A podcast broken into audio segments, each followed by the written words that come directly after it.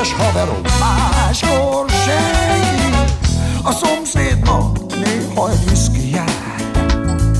Ha nem vigyázna rá, könnyebb volna az egész. És mesél majd, hogyan vonzom a bajt. Még szerencsém, hogy ő itt van és valahol egyben tart. Ez nagyon szép, de akárhogy lennék, egy szabad szék az mindig lesz, hogyha bekopogsz. Mit mondjak még, itthon hol vagy? Senki nem is kérdez, honnan jössz, hová mész, vagy meddig maradsz. Úton vagy, őrzöd, amit képzelsz. Kívánom, talán meg, itt semmi mástól ne fél.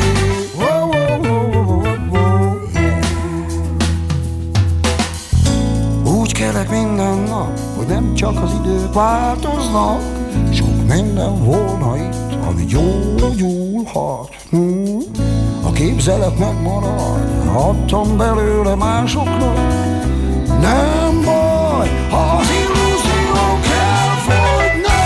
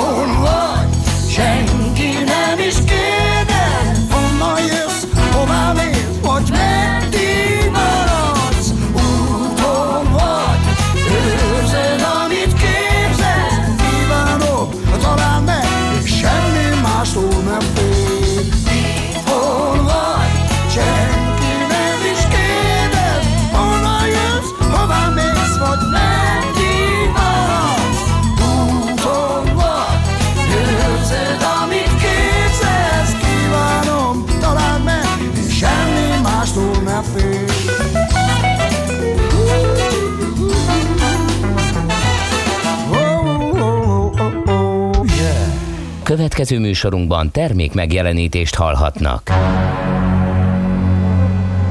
A 90.9 Jazzy bemutatja: egy zűrös városban, ahol semmi sem biztos. Csak az adó? Mondom, semmi. Ahol a kisbefektetőket senki sem védi meg a tőzsdei kilengésektől, és a sikátorokban leselkedik a kíméletlen hozamgyilkos. Csak 4 férfin múlik a közbiztonsága. Hadnagy urak, merre vannak? A mindenre elszánt és korrumpálhatatlan alakulat vigyáz a rendre minden reggel. Hé, kik ezek az állati nyomozók? 4 férfi, egy eset és egy nyalóka. Ács Gábor, Gede Balázs, Kántor Endre és Mihálovics András. Az íróasztal mögül pedig Profit kapitány diktálja a tempót. Humor, emberi sorsok, közönséges bűnözők és pénz, pénz, pénz. Egy különleges ügyosztály, a Gazdasági Muppet Show minden hétköznap reggel a 90.9 Jazzin. De is figyelj, ne csak a bárányok hallgassanak. De miért? Ha nincs pénzed, azért, ha megvan, akkor pedig azért. Millás reggeli. Szólunk és védünk. Szép jó reggelt kívánunk, kedves hallgatók! Elindítjuk a Millás reggelit a mai napon is. Itt a 9.9 Jazzin. November 20-a van, péntek reggel, 6:07 és távoli stúdiójában feltűnt egy alak, akiben Ács Gábort ismerem fel. Szevasz! Jó reggelt, és ha jól látom, akkor a rádió stúdiójából Gede Balázs. Igen. Kérlek szépen, azon gondolkodtam, hogy ez lehet, hogy egy ilyen szerencsenap, vagy valami ilyesmi, mert azon studíroztam, így fölfele jövet, mi az esélye annak, hogy egy utcában 2 kukást fogok ki? Ez pénteken, és már egyszer eljátszottam, sőt, volt 3 is, képzeld el. Nem mondod? Fú, az aztán a valami. Én azt hittem, hogy már 2 is valami ott, nagyon nagy. Igen, egy ott már lenne a Moszkva után. Ahogy az kell, az Ezredes utca, vagy nem tudom milyen utca. Az Ezredes talán a másik irányba megy, ahol kifele megyünk, talán egy odébb van. Hú, nem mindegy, tudom, hogy ott lent, igen. És akkor a filéren fölfele egyszer, na az elkanyarodik, és akkor a felső részén még egyszer. Nekem volt szerencsém már egy hármas. Ó, hát akkor nem költök lottóra, hát akkor ez még bakfitty ez a kettes találkozó. Igen, azt hittem, péntek, hogy... péntek. Tudom, a betéve menetrendjüket. Igen, jó van. Hát akkor így jártam, akkor ennyi. Kicsit lejjebb is parkoltam, mert nem vártam ki tőled. Az egyik itt fönt ez a tolatós, a detrekőbe föl le, hát ott aztán várhatsz napestig, mire bejutsz az irodaház elé. Igen, az összes környékbeli kukát is. Praktikusabb alul megállni.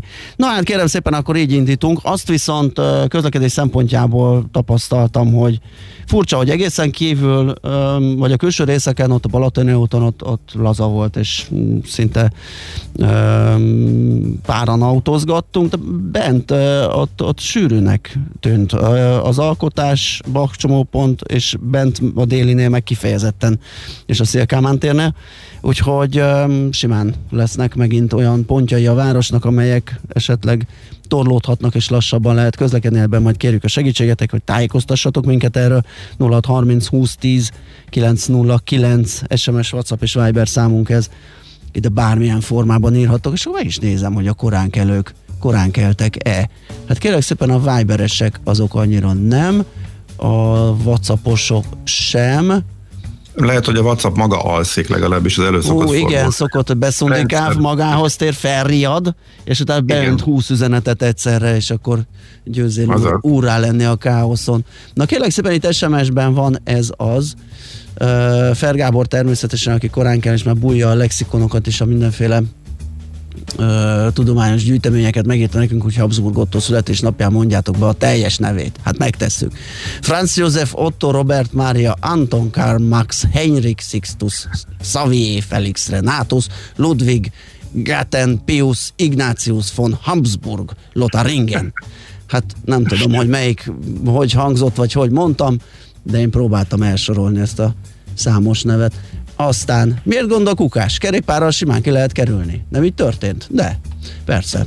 És lent hagytam a kerékpárt a fillérbe. Szivat egy hallgatót, volt, mindig próbálkozik ezzel. Igen, miért nem járok ringával? Hogy te fölsétálsz, ez, ő arra reagál, igen, hogy akkor ezt még lehetne fokozni, igen. Kerékpárral föl a dombra módszerrel, igen.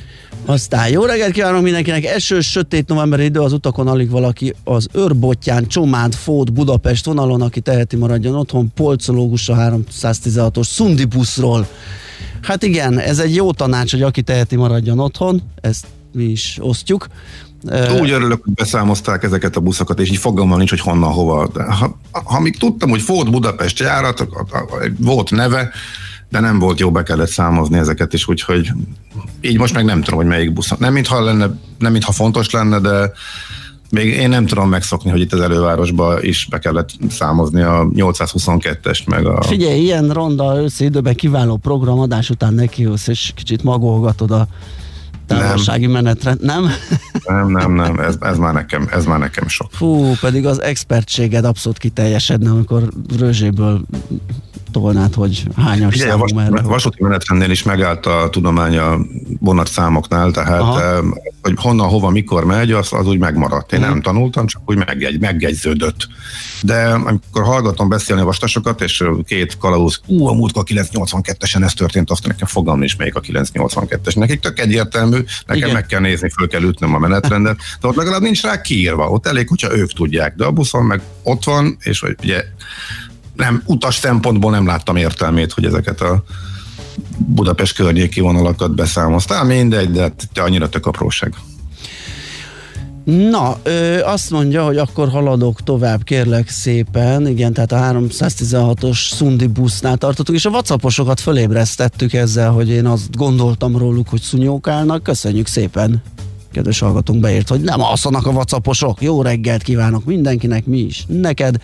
És jött Bonfintól is egy üzenet. Jó reggelt, siklik a város, Szépvölgyi Árpád híd, Váci út, még esőmentes napot. Igen, nagyon óvatosan kell vezetni, mert ez a szitálás, ez a nagyon apró, ami éppen csak benedvesíti az utat, és amit már sokszor elmondtunk, falevél, nedvesség, együtt ugye ez egy rossz kombó, de önmagába véve is, mert a por a kevés nedvességgel szintén ilyen nyákos, csúszós valamit alkot, úgyhogy ez reggel tapasztalható. úgyhogy elkerülendő a baleseteket, még óvatosabban kell vezetni, mint egyébként. Köszöntsük olyan névnaposunkat és Jollánokat, ők ünnepelnek ugyanis a mai napon.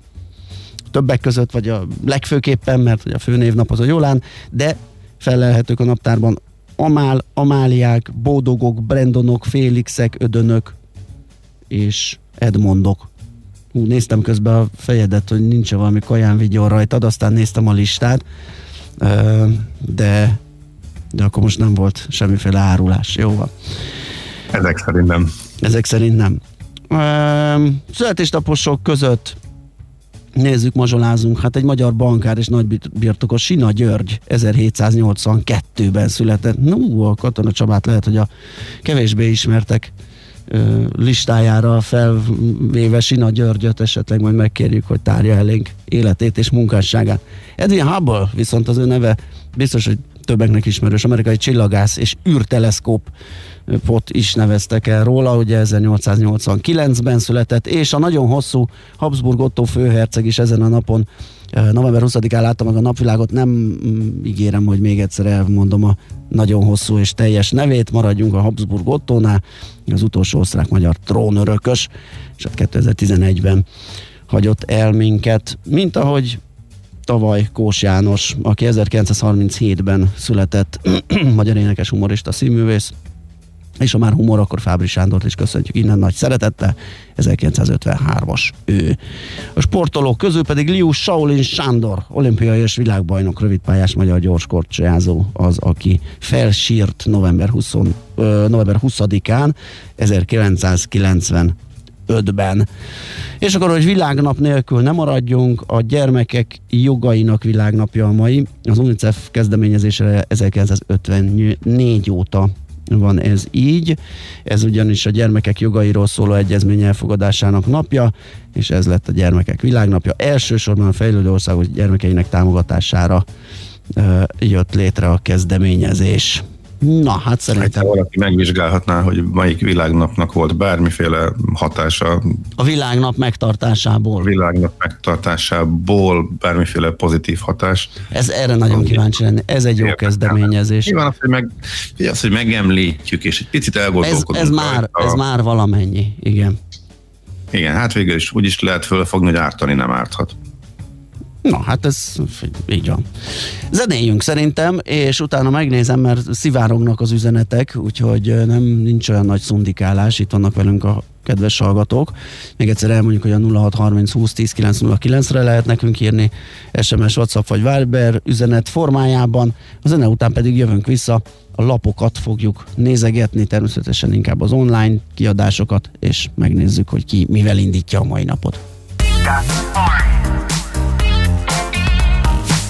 That's porn.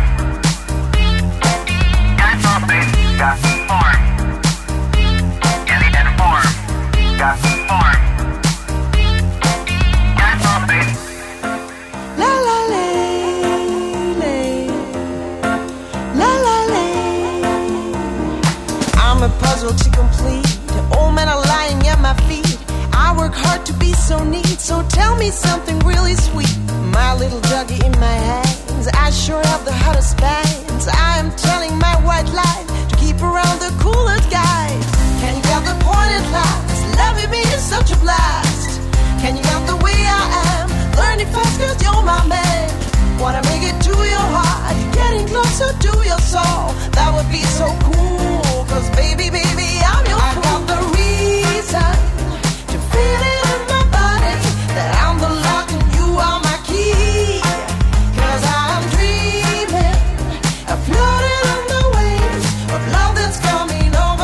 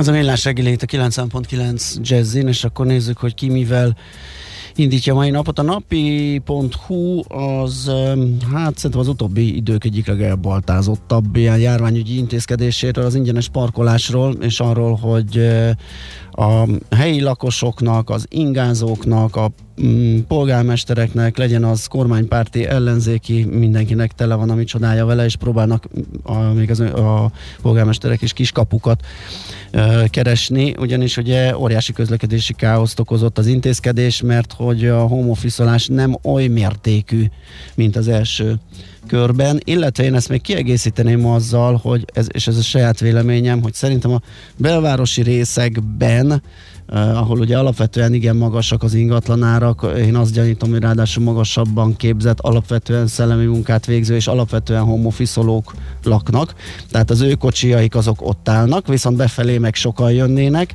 és ebből kifolyólag ugye nincs forgás, nincs rotáció, és nincsenek parkolóhelyek, egész egyszerűen be van állva az egész. Én egyszer keveredtem véletlenül a belvárosba ebbe az időszakban, tehát körülbelül annyi volt letenni az autót, mint maga az odaút. Az ott lakók eddig is ott állhattak, mert nekik ott van a parkolási jegyük, az ingyenes, amit kérhetnek az önkormányzattól. A stimmel, de ha nem mozognak, tehát ők azok, akik éppen home office-olnak és nem mennek el a munkahelyükre, tehát nem mozgatják az autójukat, akkor azok folyamatosan ott maradnak, azok a kocsik, tehát azért... Ja, hogy ők napközben sem mozdítják meg. Igen. Ugye ez az első körben már tapasztalható volt, de akkor nem volt akkora para, mert kevesebben is mentek be, üres volt a város, tehát valahogy azért úgy lehetett. Most viszont sokan mennek be, viszont kevesen jönnek ki a parkolóhelyekről, és ebből kifolyólag óriási para van. Kérte már Győr fideszes polgármestere, illetve konkrétan új parkolást vezettek be. A szintén fideszes 5. kerületi polgármester Karácsony Gergelyhez fordult, hogy valamit csináljon. A 6. kerület, a 8. kerület is intézkedéseket vár, a 13. a levegőmunkacsoport petíciót is indított. Úgyhogy erről lehet a napi.hu-n olvasni, hogy mekkora katyvasz lett ebből. Igen, de ebben pont a kutatás a lényeg, illetve annak az eredménye. Amúgy ez csak összefoglaló, de ugye itt van egy púzus kutatós. Igen, hogy mit szólunk. Igen, és igazából 50-50-re jön ki, hogyha mindenkit beleveszünk, azokat is, akiknek nincs autójuk, azokat is, akik olyan helyen laknak, hogy az egészben nem érintettek, akkor a lakosság. Tehát így, hogy távol van tőlem, hát jó hangzik alapon, ott 59% azt mondja, hogy támogatja, sőt, abszolút nem is 50, hanem a többség azt mondja, hogy támogatja. Jó, de ez országos, igen. Tehát ez országos, igen. De ha Budapestet nézed, akkor más a helyzet. Igen. Mert akkor viszont 36% támogatja csak, és 64, tehát majdnem a kétharmad ellenzi, és csak az egyharmad támogatja, úgyhogy ez az érdekes helyzet. A fiatalok körében magasabb az aránya a támogatóknak egyébként, ez is egy érdekes adat, úgyhogy ez jött ki ebből a felmérésből. Tehát akitől, hogy távol van és nem lát bele jobban, meg hogy milyen következményei, milyen hatásai vannak, azok inkább támogatják, akik viszont a helyszínen látják és nézik, meg érintettek ők, meg azért egyértelműen ellenzik, úgy nagyjából ez jött le ebből a bizonyos kutatásból, igen.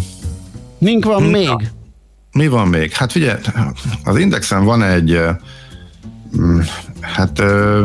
interjú, nem nevezném interjúnak ezt, de ők interjúnak nevezik azt, amikor, hát nem egészen értem, hogy nem, itt most nincs talán, hogy interjú, nem is az a lényeg, hanem a Indexnek beszélt az MTV Music Awards költségeiről Guller Zoltán, a Magyar Turisztikai Ügynökség vezérigazgató. Nagy nekem végigrágtam magam rajta. Hát ez a beszéd, ez olyan, mint a tolbamondás lenne, úgyhogy a kérdések a turizmus támogatásával elmaradnak, úgyhogy sok minden nem derül ki belőle, de legalább a számokról hosszú bevezetés és unalom meg ismert információk és óriási bócsitelés után legalább itt vannak a számok. 1.600.000, az idei, ami digitális lett, ez a bizonyos, amin a hogy hívják ezt a lemezlovászt? Aki ott a Széchenyi fürdőbe, Palvin Barbi, ő megvan, de hát én ezt passzolom. Igen. Na, hogy ők tolták ezt a fantasztikus eseményt, és hogy ez, hát az derül ki így ezerszeresen körülír, vagy ez kérem ingyen volt, mármint az idei a digitális ajándékba kaptuk, azért, mert a nagy tömeg előtt fölvett esemény elmaradt, kénytelen volt elmaradni, viszont ugye fölmerül a kérdés, hogy miután jövőre lesz majd az, bíznak benne, hogy majd novemberre már olyan lesz a vírushelyzet, hogy itt lehet hatalmas tömeg előtt a szokásos módon megrendezni. Itt a nettó kiadás, az kérlek szépen 1.680.000 euró lesz. De ez nem kiadás, hanem úgy próbálják az egészet beállítani, minthogyha ez kimondottan a magyar turizmus támogatása lenne, és amikor felsorolják, hogy ez az összeg miből áll össze, valóban nincsen kimondottan MTV-nek fizetendő költség, vagy jog, vagy ilyen díj, hanem a stábszemélyzet szálláshely költségei, akkor a koncerthez kötődő színpadi eszközök, technikai közreműködés, ennyi és ennyi, akkor az aréna, illetve a box sportcsarnok bérleti díja, tehát az egész úgy fogalmazzák meg, mintha a MTV Video Music Awards az semmiről nem szól, mint a hazai, nehéz helyzetben levő szálláshelyek és a turisztikai, meg a zenei infrastruktúra, szolgáltatók támogatása, és emellett egy óriási országmarketing.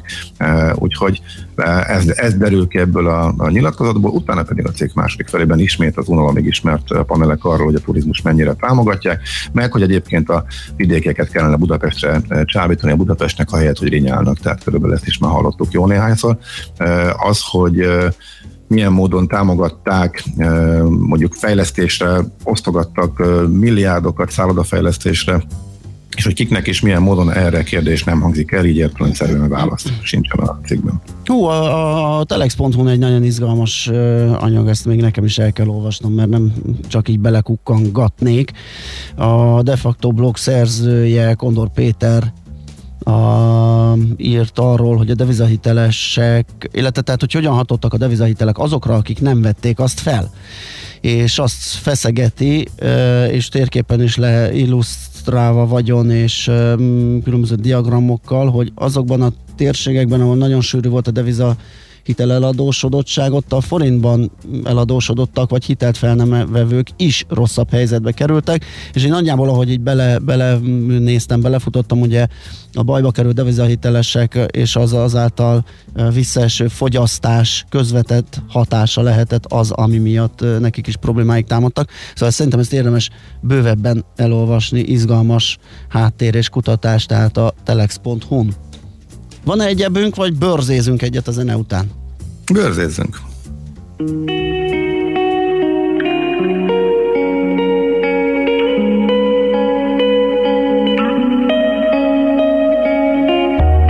A napszekér, lóvaszér, az ég tágra nyílt kapuján átvonul, gőggel a fényes cár.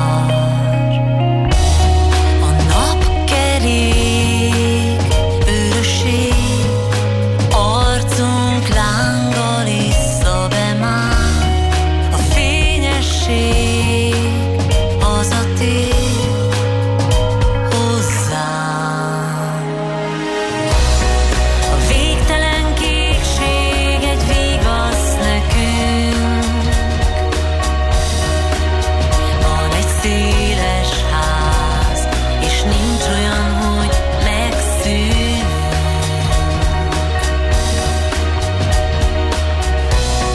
A végtelen kékség egy vigasz nekünk, van egy széles ház, és nincs olyan, hogy megszűn.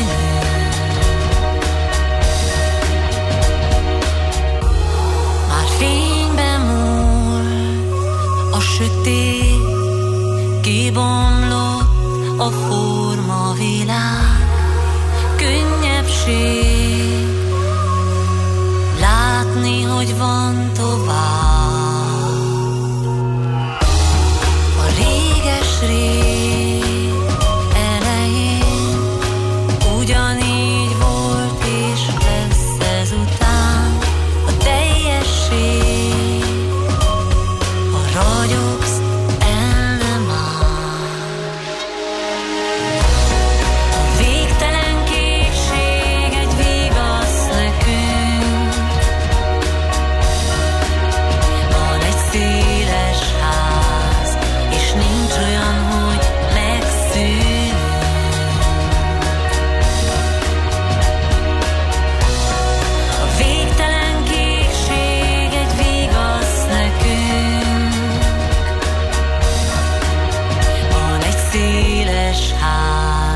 és nincs olyan, hogy megszűnünk. Hol zárt? Hol nyit? Mi a sztori? Mit mutat a csárt? Piacok, árfolyamok, forgalom a világ vezető parkettjein és Budapesten. Tőzsdei helyzetkép következik.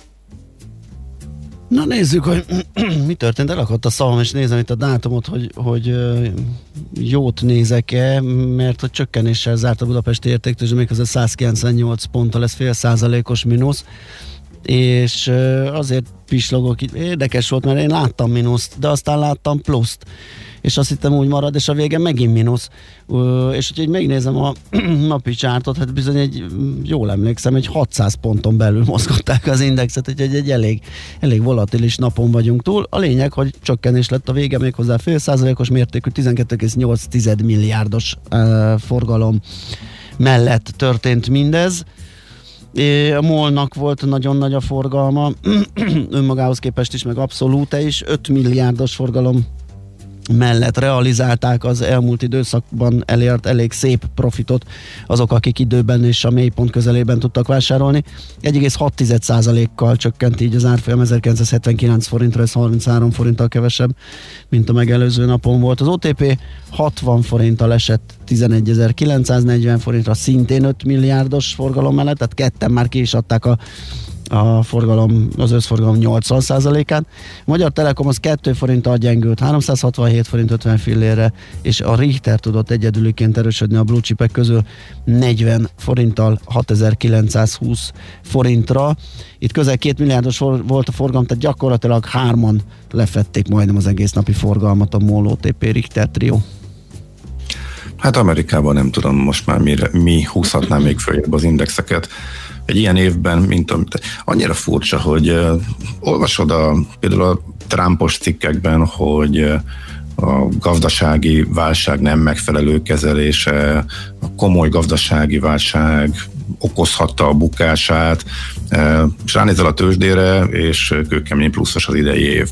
Szóval a gazdasági válságot általában az amerikaiak nagy része érzi, mert elég nagy arányban tartanak részvényeket, és illetve a saját vagyonkájuk összeállításában, illetve a összeállásában is azért a tőzsdei csomagoknak komoly szerepe van, és ennek ellenére ugye ez a eltérés ez továbbra is látszik, hogy olvasol egy cikket arról, hogy mennyire rossz a gazdasági helyzet, utána klikkelsz egyel odébb, vagy lapozol egyet, és akkor mennyire fantasztikusan áll a tőzsde. A kettő eddig azért úgy általában kizárta egymást.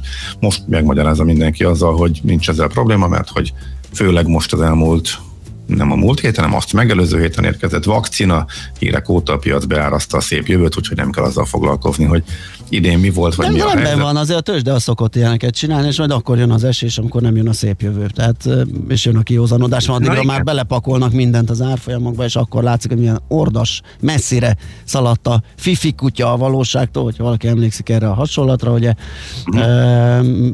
az ugye a porázon lógó kutya a gazdájától úgy mászkál el, mint a részvény árfolyam a valós gazdasági teljesítménytől.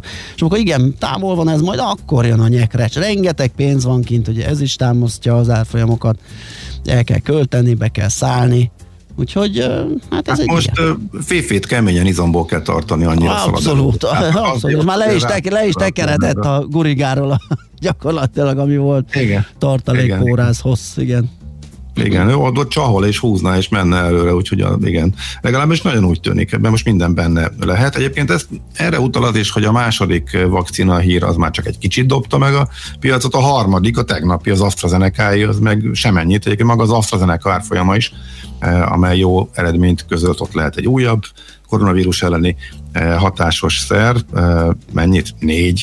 1,1%-ot mozdult éppen, szinte semmit, és ugye a piac most annyira magasan van már, és most már lényegében tényleg beáraszta azt, hogy jövőre jön az óriási visszapattanás, és valószínűség szerint, ha nem is teljesen ugyanolyan életünkhöz visszatérhetünk, mert ezerszer beszéltünk róla, hogy sok minden meg fog változni, tehát azért a home office az elterjedtebb marad, kevesebbet járunk az irodába, csökkennek a kontaktok, kevesebbet fogunk utazni, lassabban áll vissza, ezek továbbra is megvannak, és igazából ezeket be is árazta a piac, mert az érintett szektorokon belül végzett egy óriási rotációt, a gyengék nagyon lent vannak még, a legerősebbek másztak vissza csak oda, ahonnan indultak az év elején, átlagban pedig azért jócskán lejjebb vannak még ezek a szektorok, meg még egy csomó másik is ugye a ciklikusok közül. De hogyha az indexek szintjén nézed, akkor elképesztő optimizmus uralkodik, és ugye ezt csak azért rizsáltam annyit, mert a tegnapi napon éppen nem történt semmi, és ez magyarázhatja azt, hogy itt azért valami nagyon komoly dolognak kellene történni, hogy a csúcsokról, amúgy történelmi csúcson van az index egy ilyen évben, hogy még innen valamiért följebb tudjon menni. Nem tudom, minek kellene történnie. Ez talán arra is utal, hogy egy kicsit talán kockávatos itt most neki ugrani a részvényeknek, vagy ha valaki mindenképpen szeretne, akkor lehet, hogy inkább egy korrekciót érdemes várni, tehát az időzítésre talán jobban célszerű odafigyelni. De hogy akkor a konkrét tegnapi számokat is mondjam, 1,1% a Nasdaq-ben, 3,1% az S&P-ben, és a technológia ismét elkezdett felülteljesíteni, 8,1%-ot emelkedett. A Nasdaq így már majdnem 33%-ot ugrott az idén, gazdasági válság éve. Ugye S&P több mint, S&P 11%-ot, és most már a Dow Jones is egyértelműen átfordult pozitívba, még néhány hete ott szerencsétlenkedett és tényleg anglizott kicsit a pluszban, kicsit a mínuszban, úgyhogy nagyjából ez most a tőzsdei helyzet. Még a Bétre visszakanyarodva, hát elfelejtettem, hogy gyakorlatilag a legnagyobb, a legmenőbb papírunk a technológiáról jutott eszembe, és az égbeszálló papírokról, az a Masterplus tovább menetelt tegnap 1195 forintig. 3 hét alatt gyakorlatilag 50%-os nyerességet lehetett elérni azekkel a papírokkal, és egyelőre nem csillapodnak a kedélyek, gyakorlatilag toppon zárt tegnap. Tőzsdei helyzetkép hangzott el a Millás reggeliben. Fogok szólni a műszaki vezetőnknek, Vastag Zsoltnak, aki itt a kormányrúd végén áll, hogy adjon rám valami sárgát vagy pirosat, mert akkora a kontraszt, hogy te ilyen sárgás-barnás fejű vagy, én meg mint egy ilyen vámpír, ilyen fehéres, kékes. És ez engem így bosszant. Jaj, nem szépségverseny, nekem szép sárgul a fejem, na ez az, mindjárt utolérlek, jó lesz. Ez ilyen egyszerű. Aha. Persze, akik a millásreggeli.hu nézik a Millás tévét, azok láthatják, hogy micsoda bődületes a különbség a két fejforma között. Na, te öregebb vagy, annál jobban figyelsz a kinézetedre. Én nem öregszem, Na? Kérlek szépen, nézem az üzeneteket. Azt mondja Katinka, aki azt tanácsolja, hogy a detrekőbe menj fel, bringába, az előtte csinálja meg. 3 évig dolgozott ő is a 12-ben. Soha nem ment fel bicajja, a Mamut 2 előtti bringaparkoló, és utána azt is mondja, hogy nem tudja a tanácsadó, hogy nincs zuhanyzó az épületben. Egyébként volt korábban, csak egy iroda átalakításakor kikerült. Jó van, mazsolázunk tovább, szerintem megnézzük, hogy ki mit küldött. Jöttek információk is, azokat megosztjuk a hírek után a közlekedési blogban, most pedig hírek jön. Tippverseny, László B. Kati, megnézzük, hát ha ő jön. Nem, a Czoller Andi a második tippem, hát ha bejön. Műsorunkban termék megjelenítést hallhattak. Tervezés, szervezés, irányítás, ellenőrzés. Kössük össze a pontokat. Logikusan, hatékonyan.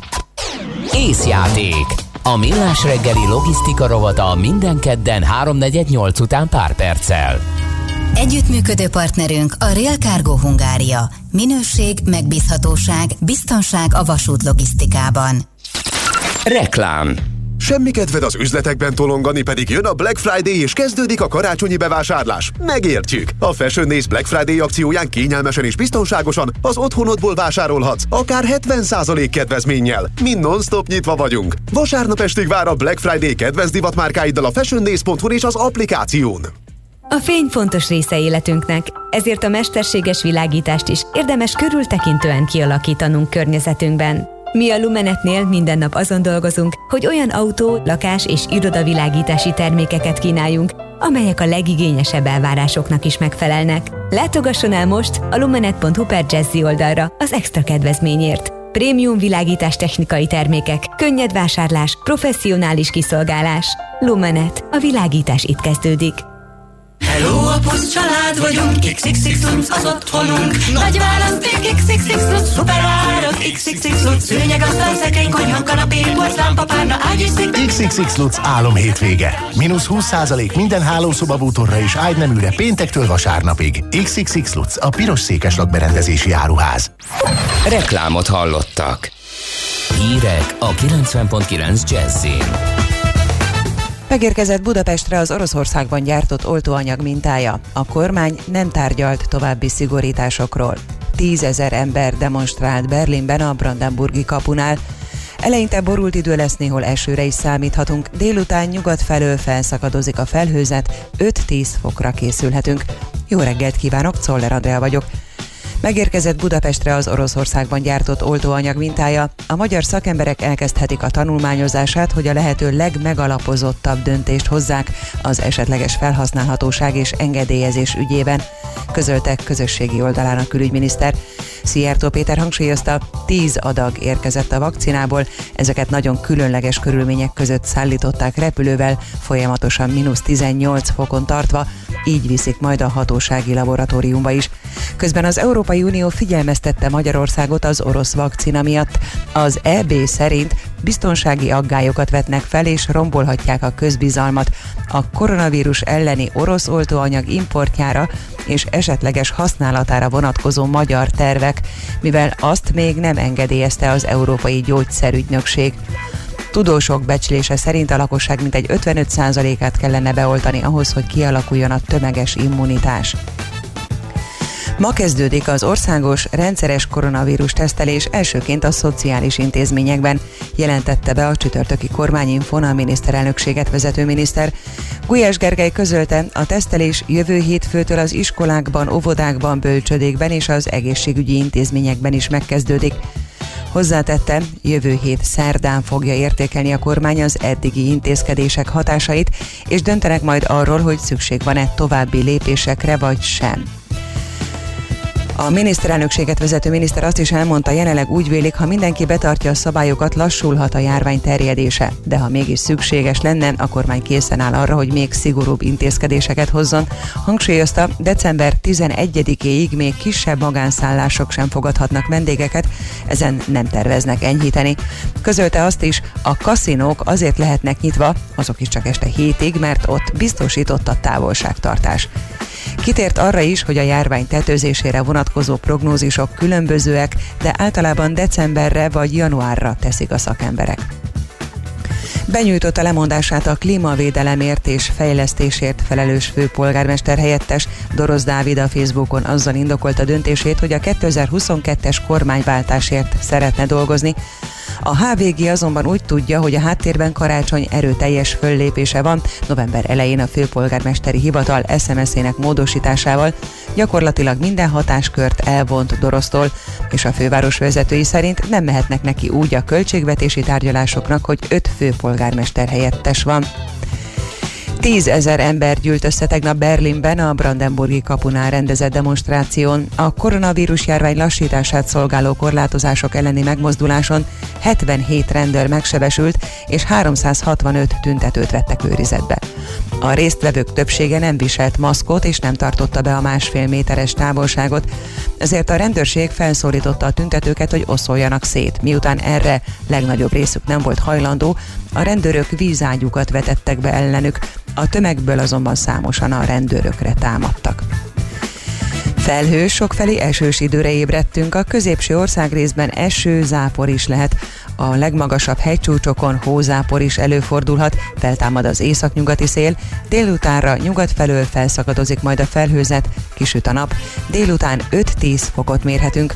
Köszönöm a figyelmüket, a hírszerkesztőt, Czoller Andrát hallották. Az időjárás jelentést támogatta az Optimum VKFT, az elektromos autótöltők forgalmazója és a zöld közlekedés biztosító töltőhálózat kiépítője. Budapest legfrissebb közlekedési hírei a 90.9 Jazzin a City Taxi diszpécserétől. Jó reggelt kívánok a kedves hallgatóknak! Most már erősödik a forgalom a városban, a Hungária körúton, a Könyves Kálmán körúton, a Róbert Károly körúton ugyan még nincs jelentős torlódás, de már sűrű a forgalom. A Szentendrei úton a kifelé vezető oldalon a Mozaik utcai felüljáró után még mindig csak két sáv járható vízvezetékjavítás miatt, és természetesen sokan haladnak már a főváros felé vezető főbb útvonalakon, de még jó tempóban lehet közlekedni. Köszönöm szépen a figyelmünket, további jó utat kívánok! A hírek után már is folytatódik a Millás reggeli, itt a 90.9 Jazz-én. Következő műsorunkban termék megjelenítést hallhatnak.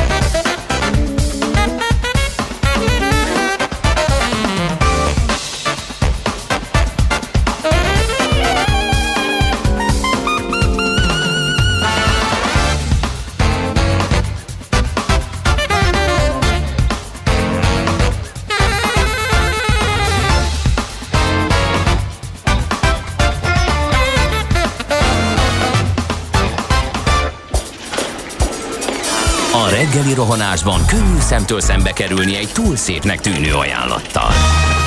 Az eredmény krétával körberajzolt tetemes összeg.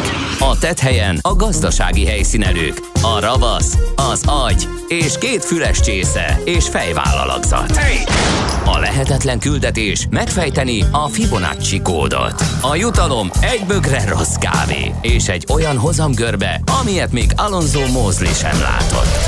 Millás reggeli, a 90.9 Jazzy Rádió gazdasági Muppet show-ja. Vigyázat! Van rá engedélyünk! A műsor támogatója a GFK Hungária Kft. A cégek technológia alapú adatszolgáltató partnere. Jó reggelt mindenkinek! Ez a Millás reggeli itt a 90.9 Jazzin. November 20-án pénteken 7:08 előtt 1 perccel járunk. Otthoni stúdiójából Ács Gábor jelentkezik. A Jazzy Rádió stúdiójában pedig Gede Balázs. Megállapítottuk, hogy te vagy nagyon sárga, kicsit ilyen Bart Simpsonos, és az okozza ezt a jelentős kontrasztot. Egyébként föladtam a műszaki stábnak a leckét, mert akármit állítottak rá, minden fényt elnyelt a fejem, és maradtam ilyen kék. Na, 0630 20 10 909, ahogy ígérte, megnézzük, hogy milyen közlekedési infókat kaptunk. Budapest legfrissebb közlekedési hírei, itt a 90.9 Jazz-in. Hát az egyik egy nem túl vidám, azt írja nekünk hallgatónk, hogy a Pongrácz Salgótarjáni kereszteződésben baleset, oda-vissza áll a kocsisor, Kőbánya, illetve Zugló pedig el fog esni. Azt mondja, hogy megnézzük, hogy mi van. Valaki azt írta, egyébként a belváros környékén ömlik az eső, és nem csöpög, bár ez egy félórás hír, nem tudom, hogy az egy ilyen futó kis zápor volt, vagy micsoda, de az óvatos. Direkt megnéztem, mert itt is elkezdett szakadni, és van egy ilyen 10-15 kilométer széles sávben, nagyon-nagyon lassan halad, délkelet felé, és most van nagyjából Dél-Budapesten az intenzív rész, és ott körülbelül egy fél óra alatt elmegy. Aha. És most akkor nagyjából délkeleten lehet arra számítani, tehát ott Monor környékén, ahol most fog majd elkezdeni esni, és intenzíven esni fog, míg Budapesten el fog állni most legalábbis. Eléggé az látszik a radaron, hogy csak... Gyorsan, még egy útinform, az M0-ás autót északi szektorában a 11-es főút végcsomópont felé vezető oldalon Dunakeszi térségében a 72-es kilométernél baleset miatt a belső sávot lezárták. Tehát a 11-es főút végcsomópontnál az M0-ás autót északi szektorában történt ez. Budapest, Budapest, te csodás! Hírek, információk, érdekességek, események Budapestről és környékéről. Na hát korábban beszámoltunk a 100 szóban Budapest pályázatról, most pedig itt van a végeredmény, amiről Varga Cilivel, a Mindspace munkatársával, a 100 szóban Budapest pályázat szervezőjével beszélgetünk. Szia, jó reggelt! Sziasztok, jó reggelt! Na, hát most már óriás plakátkiállítás a Városháza Parkban, meg felolvasások november 30-ig, ugye meg lehet nézni az idei legjobb 12+1 történetet és a hozzájuk készült illusztrációkat. Hány pályamű érkezett, nehéz volt-e válogatni, hogyan zajlott ez az idei 100 szóban Budapest pályázat? Igen, rekordmennyiségű pályázat érkezett, több mint 2000, ez az elmúlt évben a legtöbb, aminek nagyon örülünk. A zsűrit kellene megkérdezni, hogy mennyire volt nehéz válogatni, de szerintem azért adta magát, hogy melyik a legjobb 100, és igen, a Városháza Parkban most ki van állítva az összes, a grafikák is, és a történetek is. Mármint az összes 100, vagy az összes 2000? Nem, igazad van, a legjobb 12+1, a +1 az ugye a 18 év alatti kategória, mert őket külön díjazzuk. Mármint a szerző, vagy a téma ilyen meseszerű, vagy az nem válik szét, inkább a szerző lesz az, ugye? A szerző. Uh-huh. Hetedik éve gyűjtitek össze ezeket a kis szösszeneteket. Mindig lett belőle zsebkönyv, vagy ebből az utóbbi 5 alkalommal csak? Nem, minden évben volt belőle kis könyv, de most már harmadik éve a Pocket automatákba is lehet kapni, úgyhogy ez egy újdonság viszonylag. Aha. Az óriás plakátokon ugye illusztrációval együtt, tehát ott a szöveg, és akkor hozzá valami kis grafika, hogy kell ezt elképzelni? Nem jártam arra, csak egy kis kedvcsinálóként, hogy mit találott, aki arra látogat. Igen, ez egy ilyen illusztráció és a történet együtt. Az illusztráció egy ilyen kis négyzet alakú grafika, és mellette található a történet, és igazából ott, ha valaki a Deák és az Asztória között sétál, vagy éppen a metrópótlóra vár, akkor van ideje elolvasni az összes történetet. Aki esetleg jobban begubózott, az online módon esetleg elérje legalább ezt a kis szűkített 12+1-et, ugye, ha nem is a legjobbakat, mert az nyilván ott van a zsebkönyv formájában elérhető, de lehet-e valahol online tájékozódni, vagy beleízlelgetni a legjobbakba?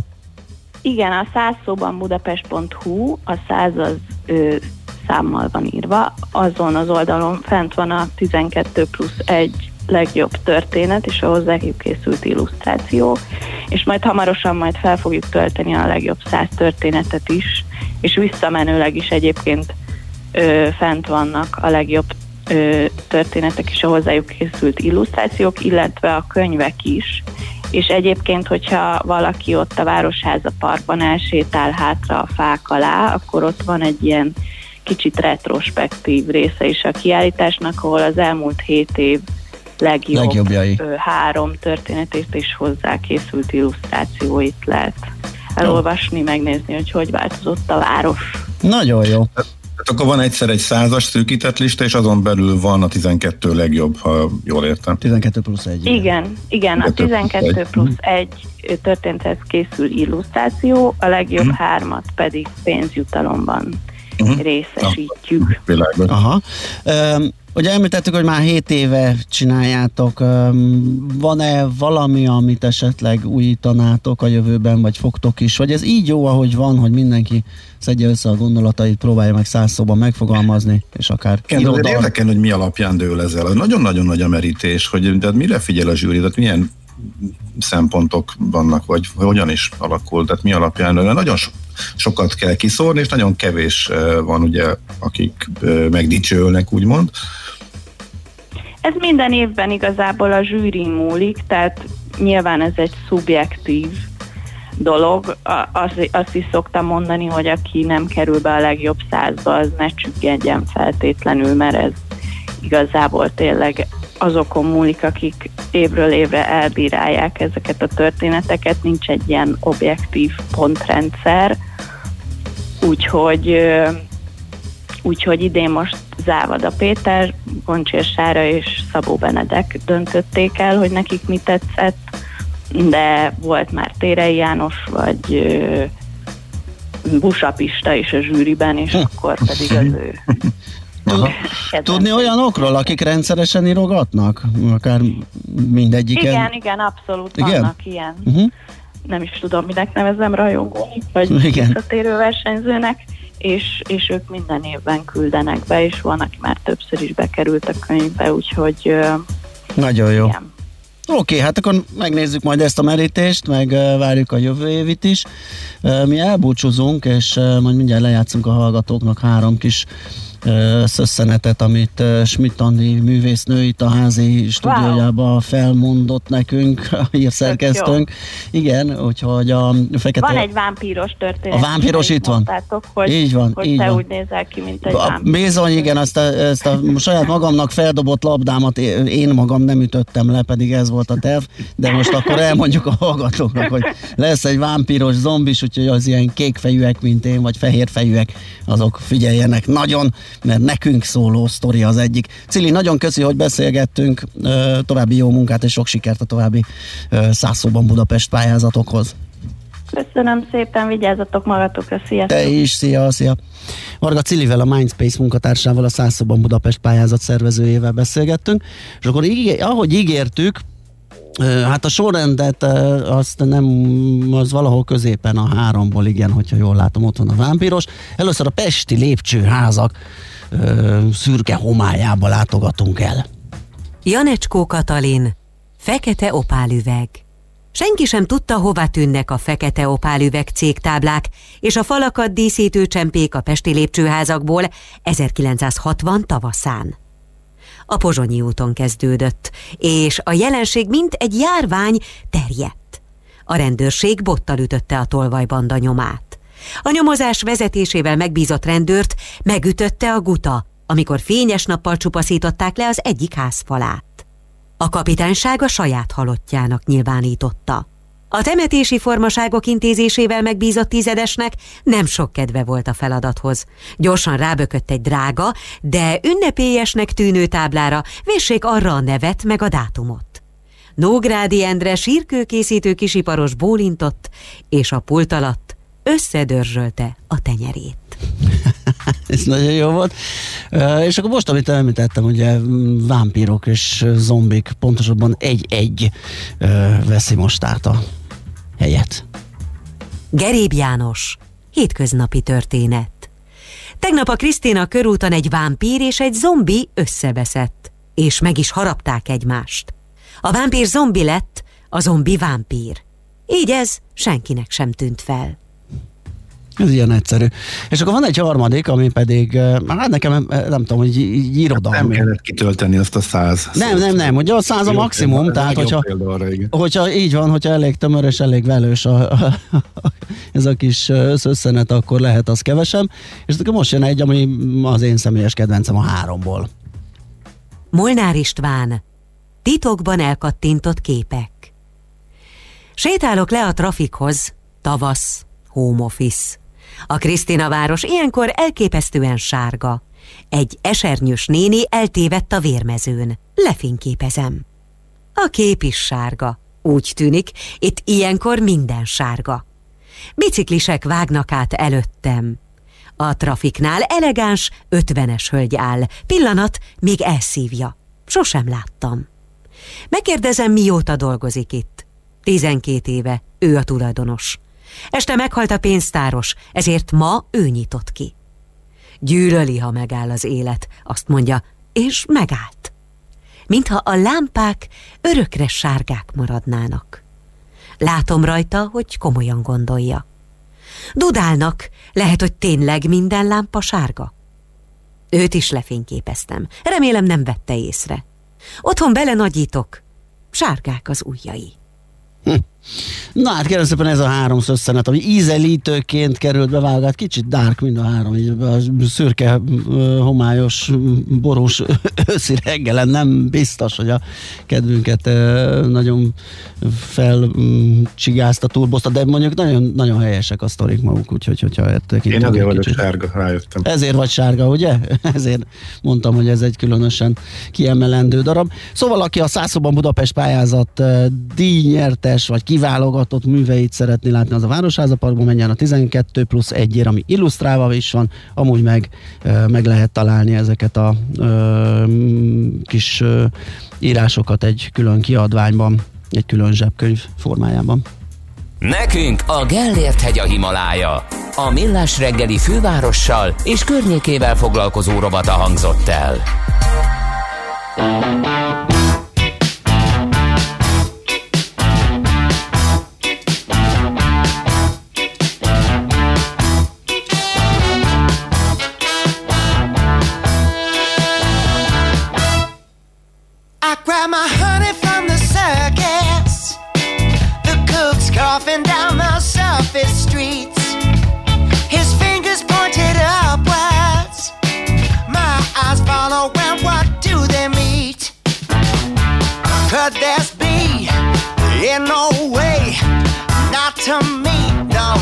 Today.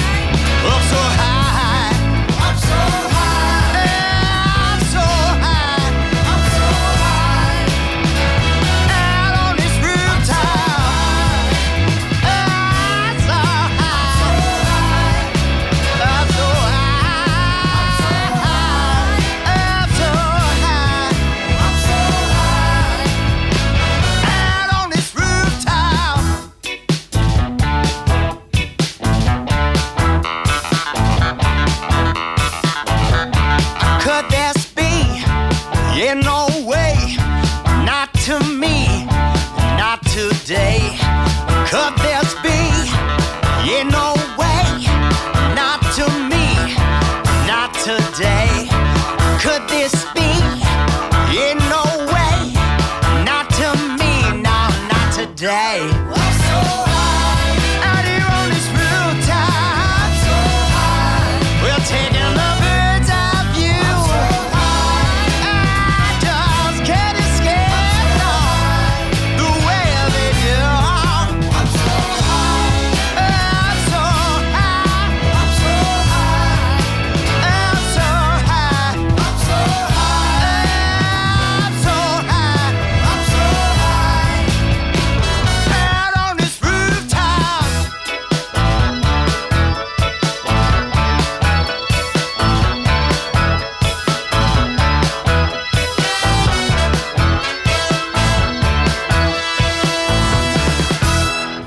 Ez a Millás reggeli, csak egy pillanatra visszakukkantottunk a hírek előtt, hogy megnézzük, ki mit ír nekünk. Van friss útinfó is, az M3-as bevezető az M0-ástól áll, Antti írta nekünk.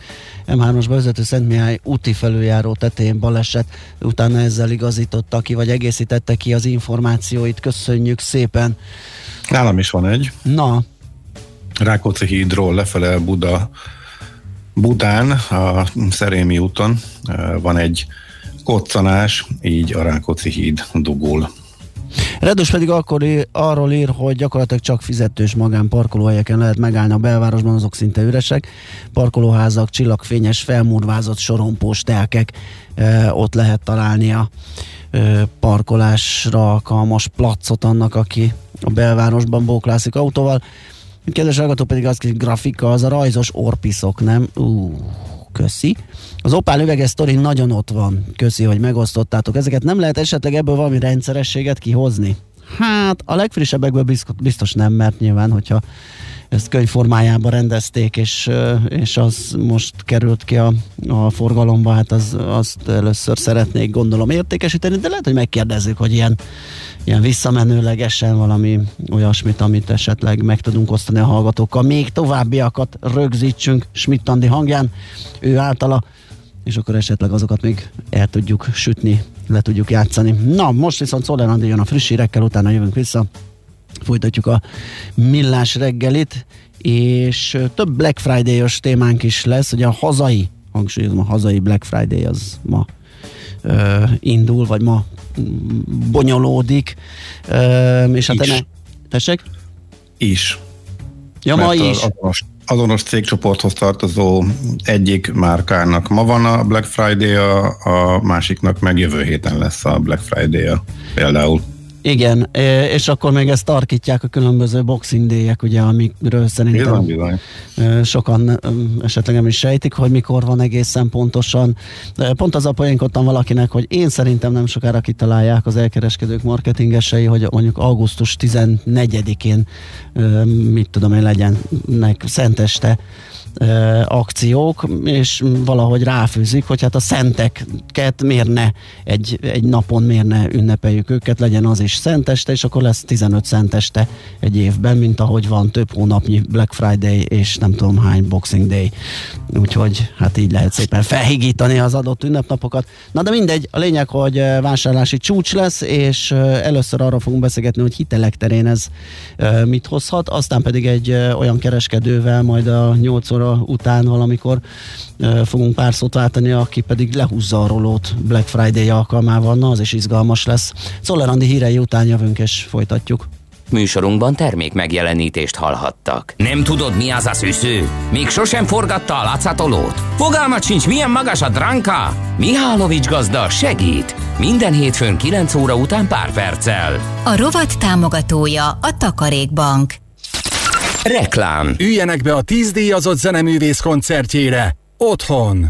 Dőljenek hátra és élvezzék az estét, amelyen kiderül, ki az a 10 művész, aki idén megkapja a Junior Prima díjat. Sőt, egy élő gála koncert keretében tudásukat is megcsillantják. Várjuk Önöket 2020. november 26-án este fél 8-tól az mvmjuniorprima.hu oldalon. Az esemény ingyenes és regisztrációhoz sem kötött. Junior Prima díjátadó és gála koncert.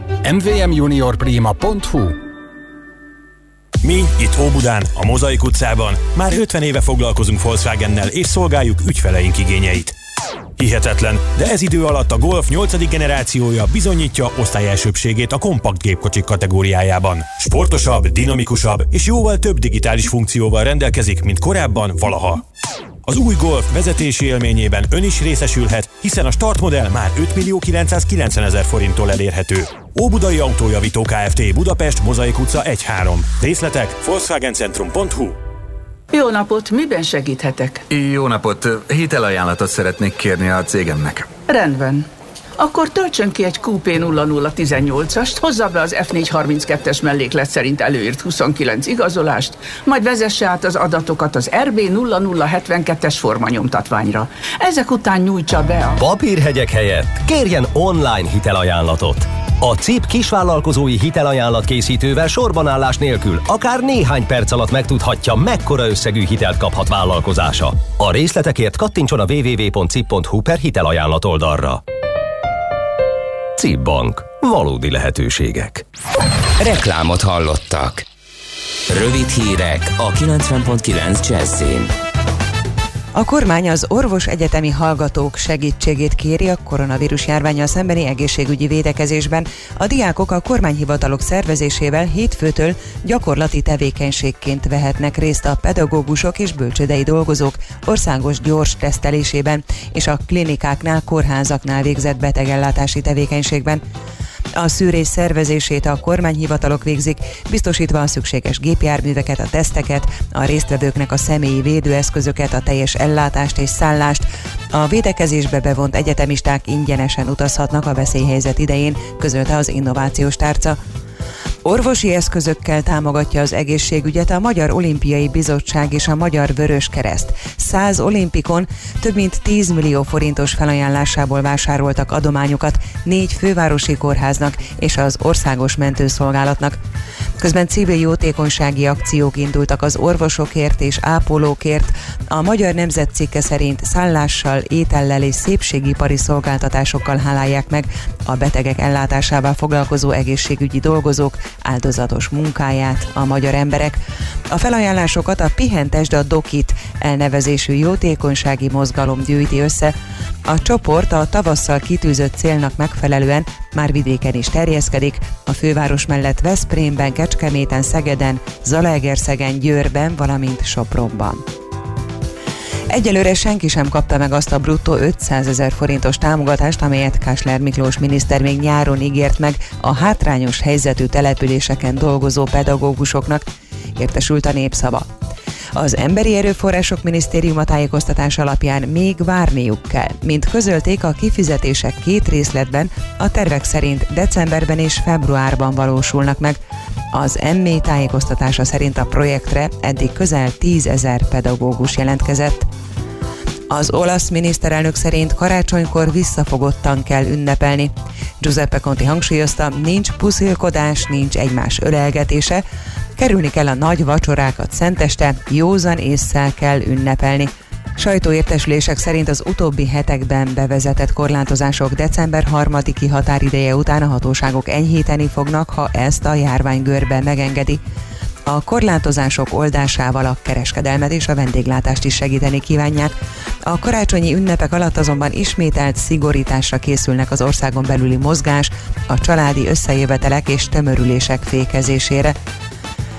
Rövid időre felfüggesztették a Brexit tárgyalásokat. Az uniós tárgyaló delegáció egyik tagjának pozitív koronavírus tesztje miatt ideiglenesen leálltak a megbeszélések.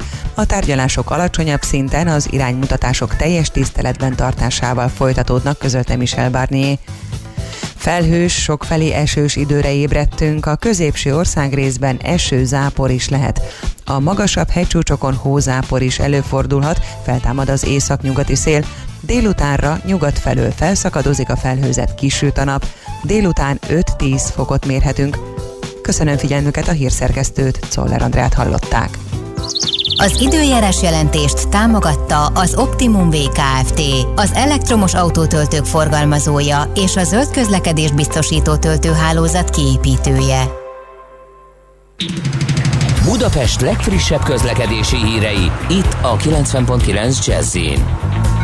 A fővárosban baleset nehezíti a közlekedést a Szerémi úton kifelé a Priál Kornélia utcánál, valamint tart a helyszínnel és a Pongrác úton a Salgótarjáni utcánál. Baleset miatt készüljenek fennakadásra az Attila úton a Krisztina körút előtt.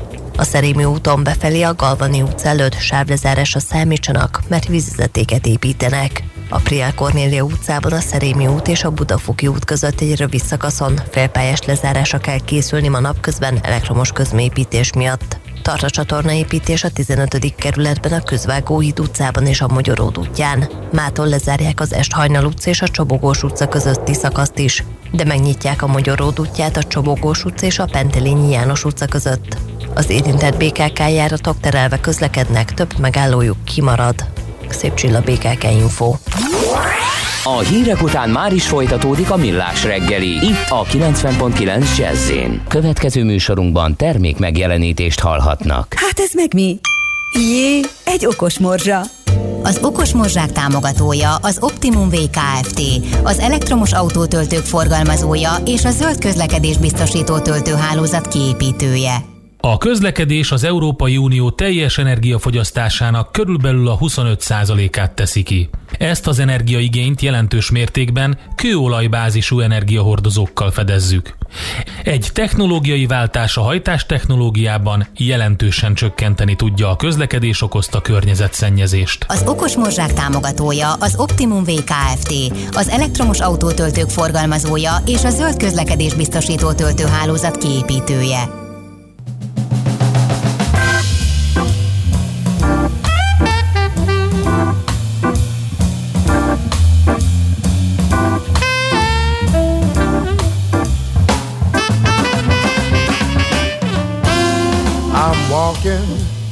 Yes, indeed, I'm talking about you and me.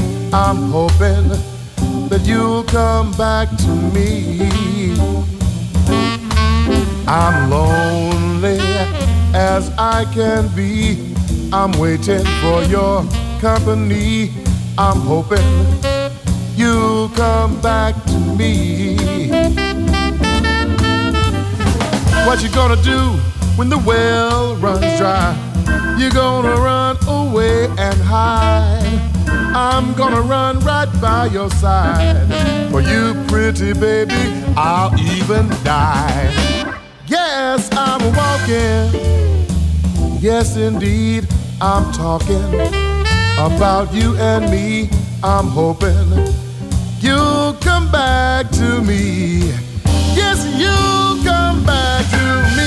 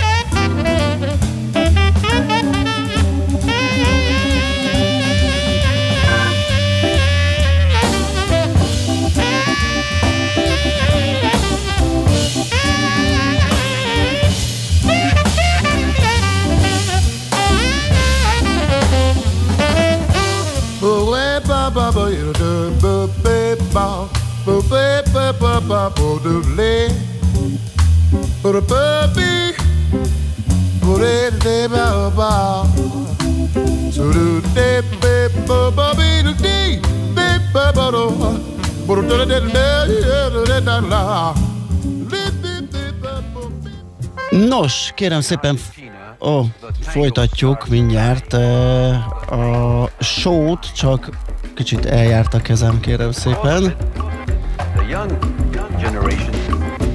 Igen, szóval most nem zene jön, hanem beszélgetünk. Bocsánat, igen, téged is beadlak, Gábor. Kicsit megsűrűsödtek itt a feladatok, most már van hangod.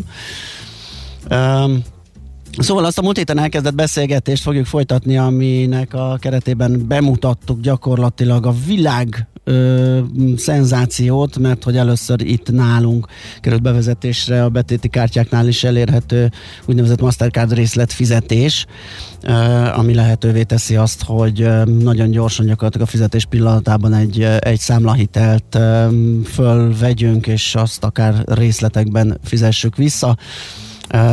És hát ezt a beszélgetést fogjuk folytatni most Anus Norberttel, az Erste Bank kártya és az Erste Bank kártya és fogyasztási hitelek igazgatóságának vezetőjével. Jó reggelt kívánunk! Jó reggelt! Jó reggelt!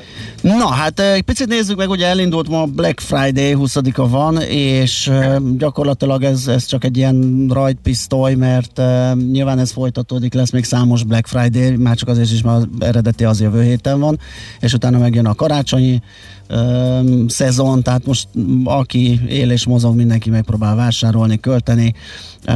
A kérdés az, hogy hogy alakul ilyenkor a hitelaktivitás? Tehát most bármilyen fogyasztási hitelt, ha nézünk egyelőre így tágabban, mit lehet elmondani ebben a szezonban, hogy mennyire jellemző ez, hogy igénybe veszik az ügyfelek?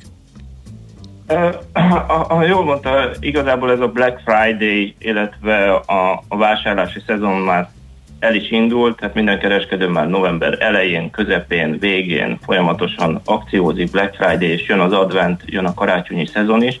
Tapasztalatunk itt ugye főleg áruhitel, inkább áruhitel, hitelkártya és folyószámla hitelkeretet használnak az emberek erre a vásárlásra, és nagyságrendben most arra számítunk, korábbi évek tapasztalata alapján képes egy plusz 20%-ot hozzátenni, de természetesen nincs pandémiás helyzetben még tapasztalatunk, meglátjuk, hogy most hogy alakul, de optimisták vagyunk ezzel kapcsolatosan, mivel látjuk az éves forgalmakat.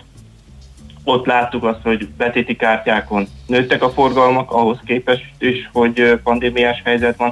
Hitelkártyán láttunk egy ilyen csökkenést, amit remélhetőleg ebben az időszakban majd az ügyfelek jobban ki is fognak használni. Uh-huh. A pandémiás tapasztalat nincs is, de esetleg gazdasági visszaesés igen.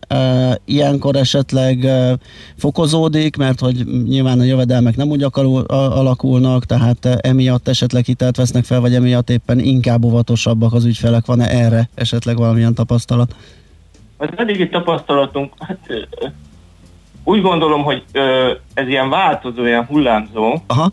Ez az évünk, mert amikor március-áprilisban ugye először tapasztaltuk, akkor egy nagyon nagy visszaesés volt, aztán kellő optimizmussal indultunk az ősznek. Most november újra a korlátozások bevezetése, újra óvatosabbak vagyunk, de a karácsonyi szezon úgy gondolom nem marad el. Uh-huh. Az ügyfelek óvatosabbak, de ugyanúgy a vásárlásokat, tipikusan akár a laptopok a gyerekeknek a esetleges online oktatásra való átállásra, tehát ezek a dolgokat az emberek meg fogják venni.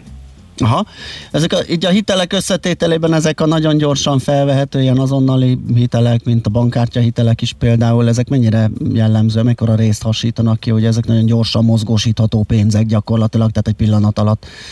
Igen.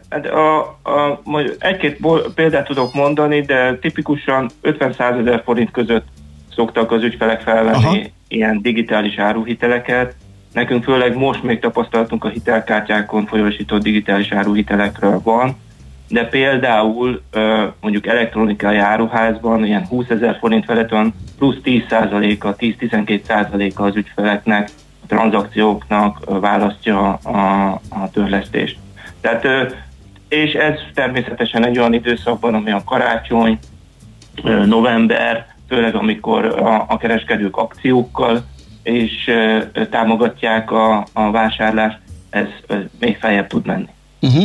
Hogyan állnak a regisztrációk az új terméket illetően? Ugye múlt héten beszélgettünk Harmati László vezérigazgató helyettes úrral, azt hiszem akkor volt egy hetes talán a termék, tehát akkor is nagyon az elején volt, tulajdonképpen most két hetes, tehát még ez is az eleje, de látszik-e esetleg valami, hogy amit múltkor említett 20%-os regisztrációs hajlandóság az esetleg, vagy ez az intenzitás továbbra is fennmarad, vagy még nagyobb az érdeklődés, hogy áll a dolog?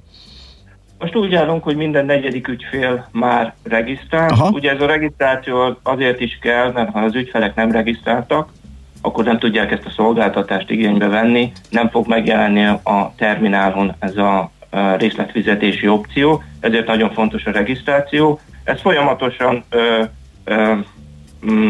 mondjuk úgy az ügyfeleket informáljuk, hogy regisztráljanak, de figyelembe kell venni, ugye ez egy hosszabb út lesz, mivel ez teljesen új szolgáltatás, ahogy az elején is mondtad, nem csak itt Magyarországon, a világon, nem volt még betéti kártyához ilyen típusú szolgáltatás ajánlva, teljesen új lesz az ügyfeleket, meg kell őket tanítani, és el kell magyarázni nekik, hogy ez mi. Aha. Azon felül, hogy ez is egy plusz idő, ugye, hogy meg kell ismertetni, de maga a procedúra az körülbelül mennyi idő? Tehát amíg a regisztráció, ugye beszéltünk múlt héten arról is, ugye, hogy azért itt van egy hitelelbírálás, akinek nincs számlahitel kerete, annak most kell ezt megtenni. Tehát összességében, ha én ma úgy döntök ügyfélként, akkor mennyi idő, és mi van, hogyha én ma úgy döntök, úgyhogy még nem vagyok ügyfél, hanem egyszerűen csak tetszik, és belépek a bankhoz, akkor mennyi idő körülbelül? Hát természetesen nem árulok el meglepetés, ha már meglévő ügyfél, akkor sokkal gyorsabb. Nyilván. Most jelenleg, aki jogosult és regisztrálni szeretne, az egy pár kattintással az Erste bankjában megteheti. Természetesen megteheti telebankon, illetve fiókba is, de úgy gondolom most a legkényelmesebb megoldás az, hogyha netbankon tényleg 2-3 kattintás. Akinek, mivel ehhez a termékhez nyitni kell folyószámla hitelkeretet, illetve Mastercard kártyával kell rendelkeznie, ezért folyószámla hitelkeretet kell igényelni, akinek nincs. Ez a meglévő ügyfeleknél ez pár nap. Ha viszont új ügyfél, hát akkor ott bejön az, hogy akkor besétál a bankba, vagy igényel, akkor kártyát kell gyártani, a hitelkeretet el kell bírálni, és főleg itt a kártyagyártása, a legyártása a kártyának tart, az olyan egy hét plusz pár nap vesz igénybe. Uh-huh. Egy utolsó kérdés, ugye nagyon friss a dolog, de lehet-e ez a digitális áruhitel, ugye, amit ráadásul részletben lehet törleszteni, és már betéti kártyákra is felvehető, hogy mi a folytatás, mit tervez ezzel a Mastercard, mert hogy először nálunk jelent meg, illetve talán amiről többet tud beszélni nekünk, hogy mit tervez az Erste? A Mastercard nevűen nem nyilatkoznék, de meglepődnék, ha nem tervezne a Mastercard egy még több országban való bevezetést. Mi nagyon büszkék vagyunk, hogy a Mastercarddal együtt sikerült elsőnek ezt bevezetnünk, de biztos nem mi vagyunk az elsők. Majd a világban ezt máshol is szeretné szerintem a Mastercard bevezetni. Amit az Erstét és minket érint, mi nem állunk meg az innovációban. Most az ügyfeleknek ezen a terminálon... Igen. Terminálon elérhető, de tervezünk akkor még karácsony előtt bevezetni olyan digitális áruhiteleket a folyószámla keretei jelentkező betéti kártyáknak, aki akár utólag is áruhitelbe tudja rakni, a terminálon nem tette meg a tranzakciókat. Nagyon klassz, oké. Hát köszönjük szépen, hogy beszélgettünk ismét erről a termékről, ugye nagyon új, azért is választottuk ketté, és két részletben is beszélgettünk róla, hogy minél több információt átadjunk a hallgatóknak. Köszi még egyszer, jó munkát és szép napot kívánunk! Nagyon szépen köszönöm, vissza! Annus Norberttel, az Erste Bank kártya és fogyasztási hitelek igazgatóságának vezetőjével beszélgettünk. In Argentina, the tango starts dying. The tango starts dying. Because of it, the young generation, they start getting more excited with rock and roll than with tango. But my music goes goes on. There are cracks in the pavement where we once stepped out to dance the dreamy night away.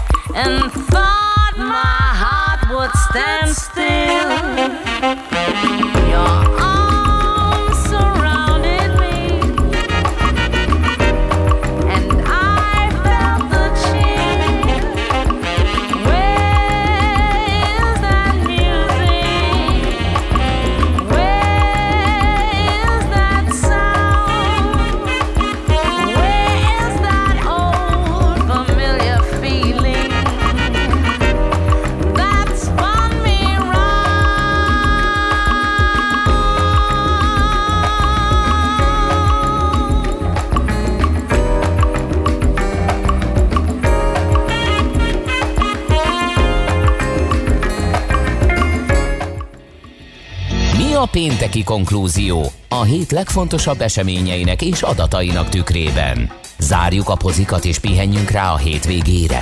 Milyen események hatnak a piacra a hétfői nyitásban? Devizák, részvények, tőke és árupiacok, heti események és jövő heti felkészülés, értékpercek, a Millás reggeli Treasury rovata következik.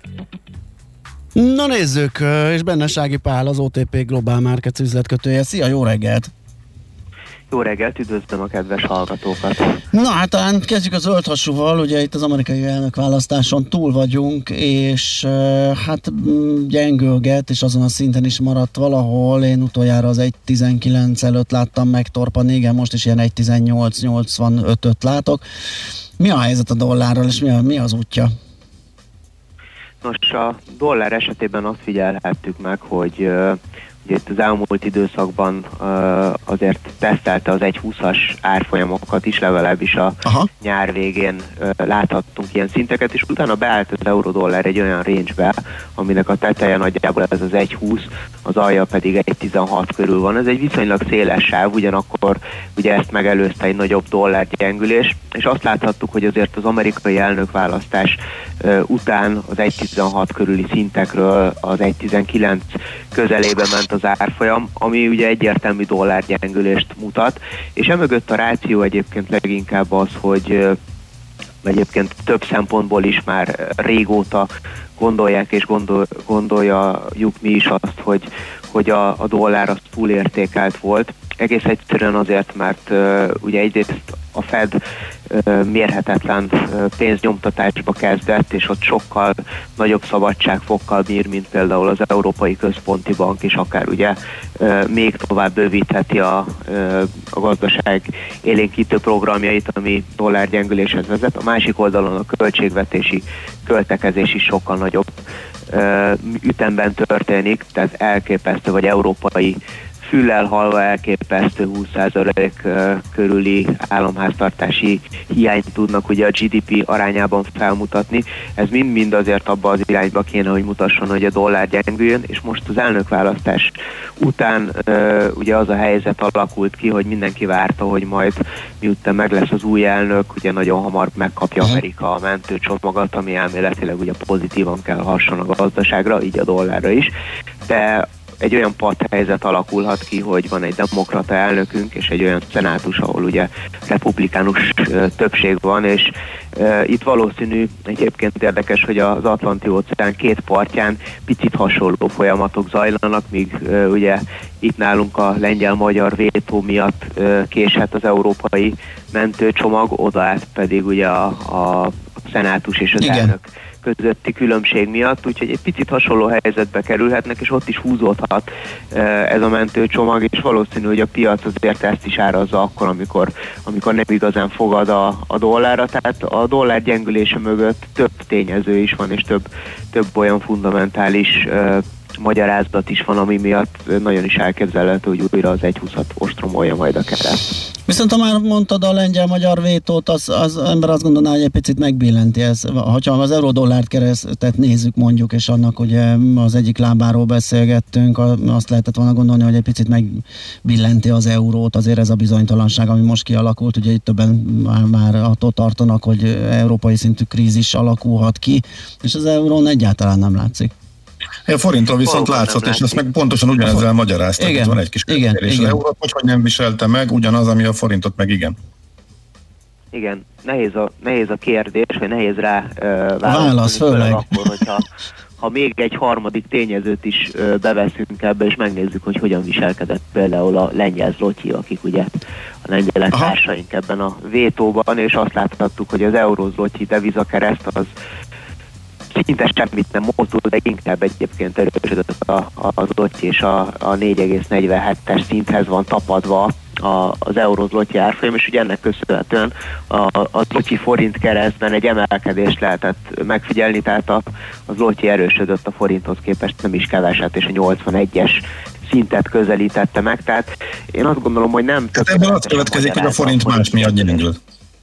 Így van, én is ezt gondolom, tehát én azt látom, hogy a piac jelenleg ezzel a vétó sztorival kapcsolatban egy neutrális álláspontot foglal el, és leginkább arra fogad, hogy itt ez egy politikai küzdelem, aminek majd előbb vagy utóbb valamiféle kompromisszum lesz a vége, és itt a legrosszabb, ami történhet, hogy néhány hónappal elhúzódik az Európai Uniós költségvetésnek a megszavazása, de az semmiképpen érdemben nem sérül, sem az, sem pedig ugye az európai mentőcsomag. Tehát a forint gyengülése mögött én más sejtek. Egyébként érdekes módon ugye a forint átmeneti gyengelkedés után, miután ugye a 362 fölé gyengült tegnap előtt az árfolyam, ma reggelre 360 alá visszajött, tehát itt is csak egy átmeneti rezgést láthattunk, és én azt gondolom, hogy a forint árfolyamára sokkal inkább fog majd hatni az, hogy Magyarországon mi történik. Egyrészt a jegybank hogyan fog majd az elkövetkezendőkben viselkedni, illetve az infláció hogyan fog viselkedni. Ugye utóbbi esetében azt láthattuk a legutóbbi adatról, hogy jelentősen mérséklődött, és ugye a jegybank középtávú céljának közepét, a 3%-ot mutatta ez az adat. és ez tovább mérséklődhet ugye itt a lezárások következtében, tehát az a fajta inflációs nyomás, ami miatt a forint ugye gyengülő pályán volt és nyomás alatt volt, ez csökkent. Ugyanakkor piaci elemzők sokan gondolják azt, hogy ezt az MNB le fogja követni, és lazítás fog bekövetkezni az elkövetkezendőkben, ha nem is a következő decemberi ülésen, de a jövő év elején már elképzelhető, és itt leginkább egyébként a betéti ráta az az eszköz, amin keresztül az MNB elérheti a céljait, ez ugye most 0,75%-on van, míg az alapkamat 0,6%. Ennek a csökkentése az nem kizárható, és ebben az esetben ugye